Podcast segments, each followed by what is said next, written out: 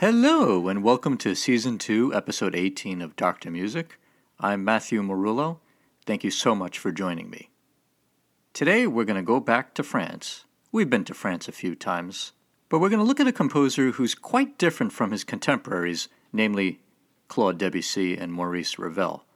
His name is Erik Satie. He lived from 1866 to 1925.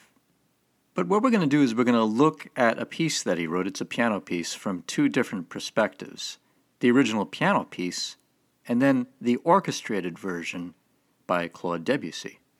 So we're going to look at first what is it about this particular piece that makes it very unique and special, and then we're going to see how Debussy treated it which is a very interesting thing to do whenever you look at an arrangement of a piano piece, whether it's by the composer himself or herself or some other composer. In this case, it's a different composer interpreting Satie's piece. The reason why Satie is so different is because he represents a very new simplification of late 19th century musical technique. It's a simplification not because Satie is at odds with the currents in music of the time. Indeed, a lot of his music sounds impressionistic, much like Debussy. But he doesn't develop the themes in long compositions like his contemporaries and, and his predecessors. Satie is more interested in the beauty of the theme itself. If you think of sonata form, remember sonata form has three big sections the exposition, where the main themes are exposed for the first time, followed by the all important development section, which develops those themes, and then the recapitulation, which, of course, recaps the themes of the exposition. Now, a development section in sonata form is so important because this is what composers have been doing for a long time. You don't have to be a composer of sonata form to develop a theme. Composers way back in the Baroque period developed themes. It's just a very common thing to do. Satie discards any kind of development in favor of a more direct, simplistic approach to his musical material. It's the beauty of the theme and only the theme. No development necessary, no recapitulation necessary where the composer does magic tricks with the original theme to make it sound a little bit different. And this is best exemplified in his three very famous short piano pieces called Gymnopédie. Now, what does gymnopédie mean? Well, it's actually hard to translate. There are some dictionaries of that time that define it as a type of a dance, a Greek dance, that was actually done in the nude, dating back to ancient Greek festivals where men or women danced. Although it's hard to know what exactly was in Satie's mind when he composed these pieces, he was a very private person.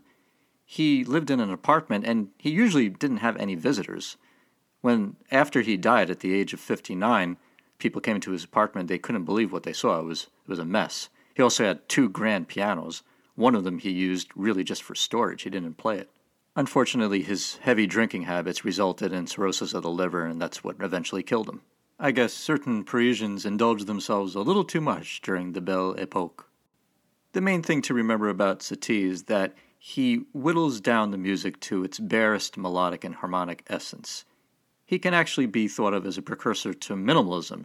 That's a popular 20th century current where the composer forges an entire piece out of a minimal amount of musical material with very slow development, although there is development in minimalism. But the development has very small gradations, tiny incremental changes. First, I'd like you to listen to the entire piece. It's pretty short. As a matter of fact, what happens is you hear the piece twice. Satie simply repeats it. You might very well recognize it because, as far as Satie's compositions go, this is definitely one of the more famous ones. This is Daniel Varsano playing on a Sony Entertainment CD.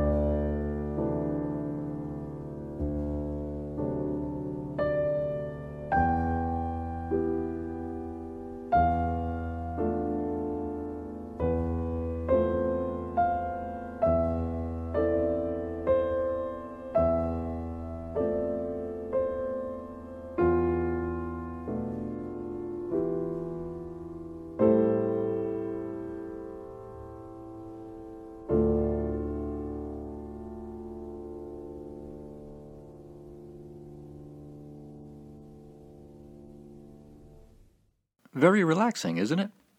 Now, I'm sure you heard chords in there that sounded kind of jazzy, and that's because you're conditioned to hear chords that have other factors like sevenths and ninths and elevenths as jazz chords. But again, this music, like Debussy's music, was composed before jazz was an idiom, although it led to the jazz idiom. For example, let me just play for you the first couple of measures. Listen to these chords.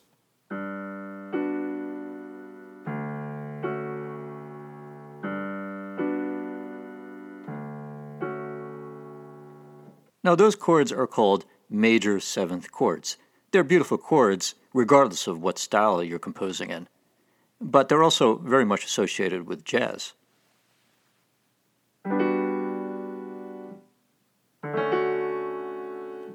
And these are precisely the kind of sonorities that composers like Debussy and Ravel love to use. I would even say Ravel revels in it. Okay, a little play on words there. Now listen to the melody that Satie uses.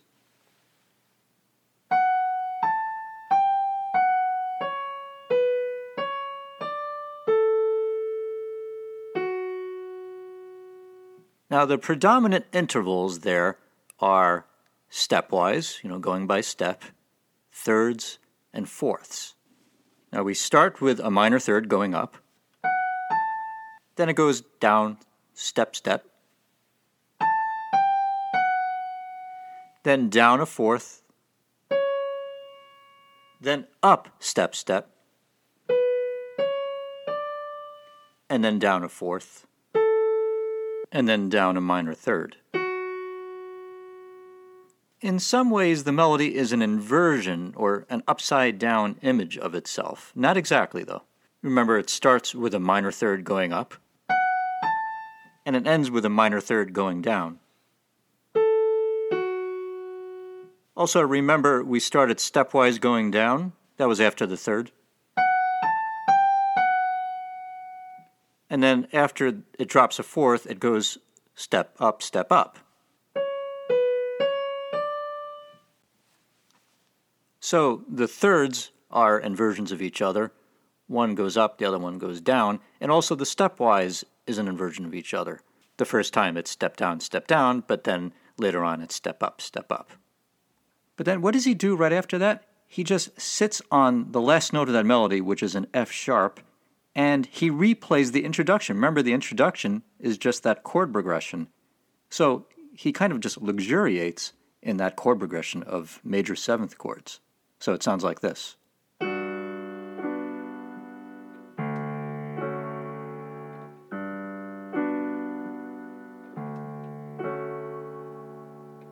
And that's just part of Satie's approach of simplifying his musical procedure.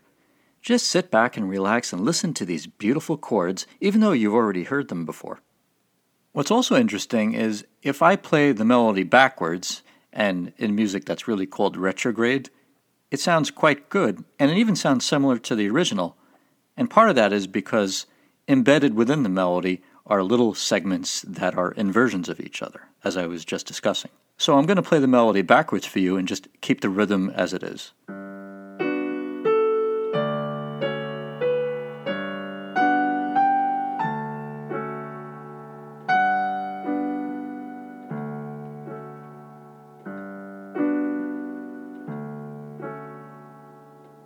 Johann Sebastian Bach would have definitely appreciated that because, as you know, he loved playing melodies backwards, upside down, forwards, usually at the same time.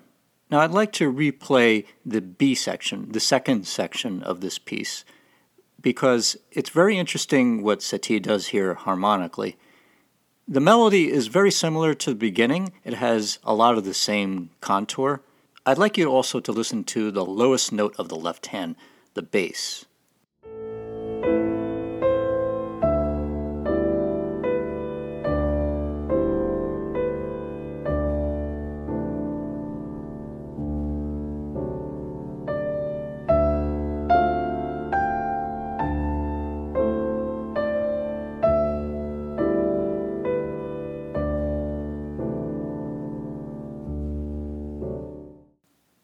I'm not sure if you heard this, but with the exception of the very first bass note, all the bass notes of that excerpt were the same note.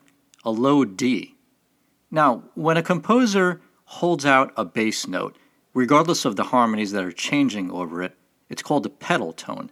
And what happens with a pedal tone is you're stressing a certain note, usually in the bass, but it doesn't have to be in the bass, which means on one level, you're stressing a certain harmony because remember, a note in a key refers to a scale degree, one of the notes of a scale, and if you're accenting one of the degrees of a scale, you're also accenting a particular harmony that's associated with that scale degree.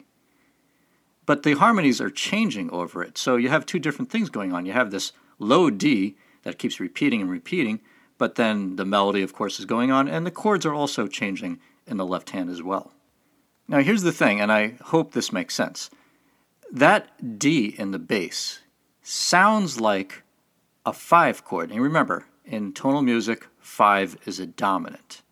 Now, if D is the dominant, then it's implying the key of G.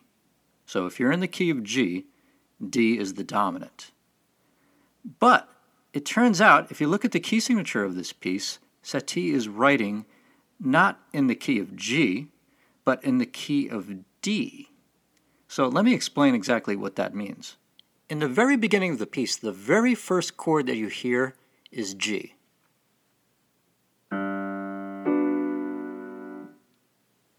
And right after that, you hear D, and D is actually the key of the piece. So, in other words, Satie is not beginning the entire piece on the one chord, in other words, on D. He's beginning on G, and G happens to be called the subdominant. It would be Roman numeral 4 in music theory. Now, the B section that I just played for you, remember the bass note that's being held out as a pedal tone is D. So what Satie is doing is he's treating that D as the dominant of G, but G is not the key of the piece. G is the first chord of the piece. And remember, the first chord of the piece is the subdominant. So, I hope this makes sense. That D is the dominant of the first chord of the piece, which is the subdominant, even though in the middle of the piece it doesn't sound like that. It sounds like that he's going to the key of G. And the reason why it sounds like it's going to the key of G, because remember, the piece began with a G chord. It almost sounded like the key of G, although that's not the true key of the piece. It's a little theoretical sleight of hand. If that didn't make sense, don't worry about it. You might have to listen to it more than once. But here's the next trick that he does. Remember, I was just saying that that D held out in the bass was indicating the key of G? and G was the first chord of the piece, well, you expect G to be the very next chord, but instead he goes to E minor. It's deceptive. So, in other words, you're expecting G, the first chord of the piece, but instead you get E, E minor. Let me play for you that segment where it happens.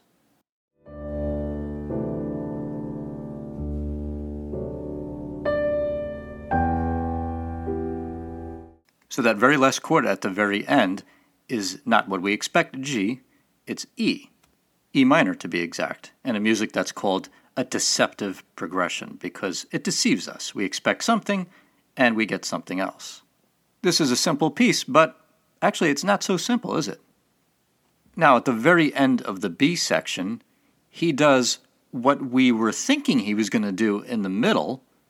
He has a D chord he treats that D chord as the dominant of G, and he does go to G. But why does he go to G? Because this time he begins the piece over from the beginning. Let's listen to the end of the B section going into the repeat of the entire piece.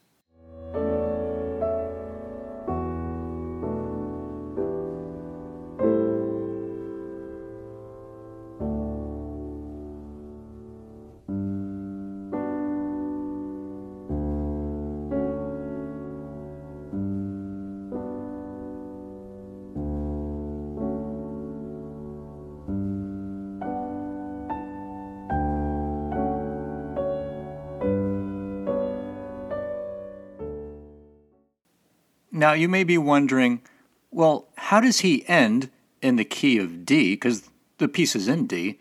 if he's making D sound not like the home key, he's making it sound like a dominant. Well, it's another sleight of hand. What he does is, when he repeats the first section, he changes the end a little bit in such a way that the very last chord of the piece sounds like D. We're in the key of D, but he doesn't end on D major. The key of the piece is two sharps, D major. Instead, he ends on D minor. But that's not really accurate either, because when I say the key of D minor, of course I'm talking about tonal music, but at the end, it sounds more like one of the old church modes of the Middle Ages, the Dorian mode. And if you're in one of those modes, it's not tonal music, it's modal music. And I've spoken about those old modes in prior episodes. So, what Satie is doing here many of the Impressionist composers do, it's not just a tonal piece. There are definitely tonal progressions. But he also mixes in some modal progressions of older scales because it's an impressionistic piece. The focus is not on harmonic progression in the traditional sense, but the sound, the sonorities themselves, and the atmosphere of the piece. Let's listen to the last few measures again.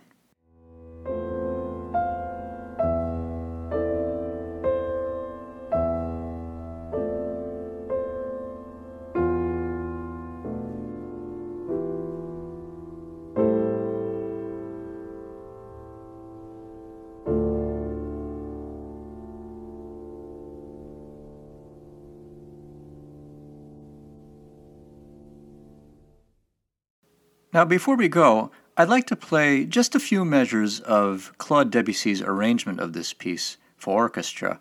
And as you listen to it, ask yourselves what instruments are being used because Debussy doesn't use a full orchestra. An entire orchestra would be inappropriate for the gentle and reflective quality of this piece. So here's the first half of the piece as arranged by Debussy.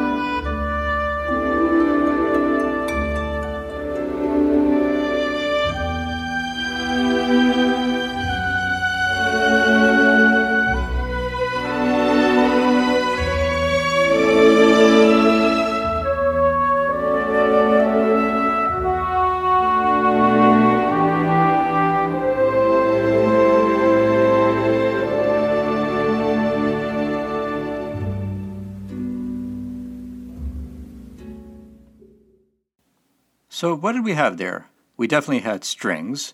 I'm sure you heard a harp. There was also flutes, an oboe, and horns too. But did you hear any percussion? If you did, that was actually a cymbal, except Debussy was instructing the cymbal player to strike it not with regular wood sticks, but with a timpani mallet, which has a head that's wrapped in felt to make it soft because Debussy wants a very quiet strike to this cymbal. And it really doesn't work unless you strike it really, really softly. It's too often I hear recordings where it's a little bit too loud. It's meant to be very, very soft. It's marked pianissimo, which is very soft. And Debussy writes a harp part that, of course, was not part of the original piano composition. The harp is just outlining notes of the chords and adding color to the piece and some motion.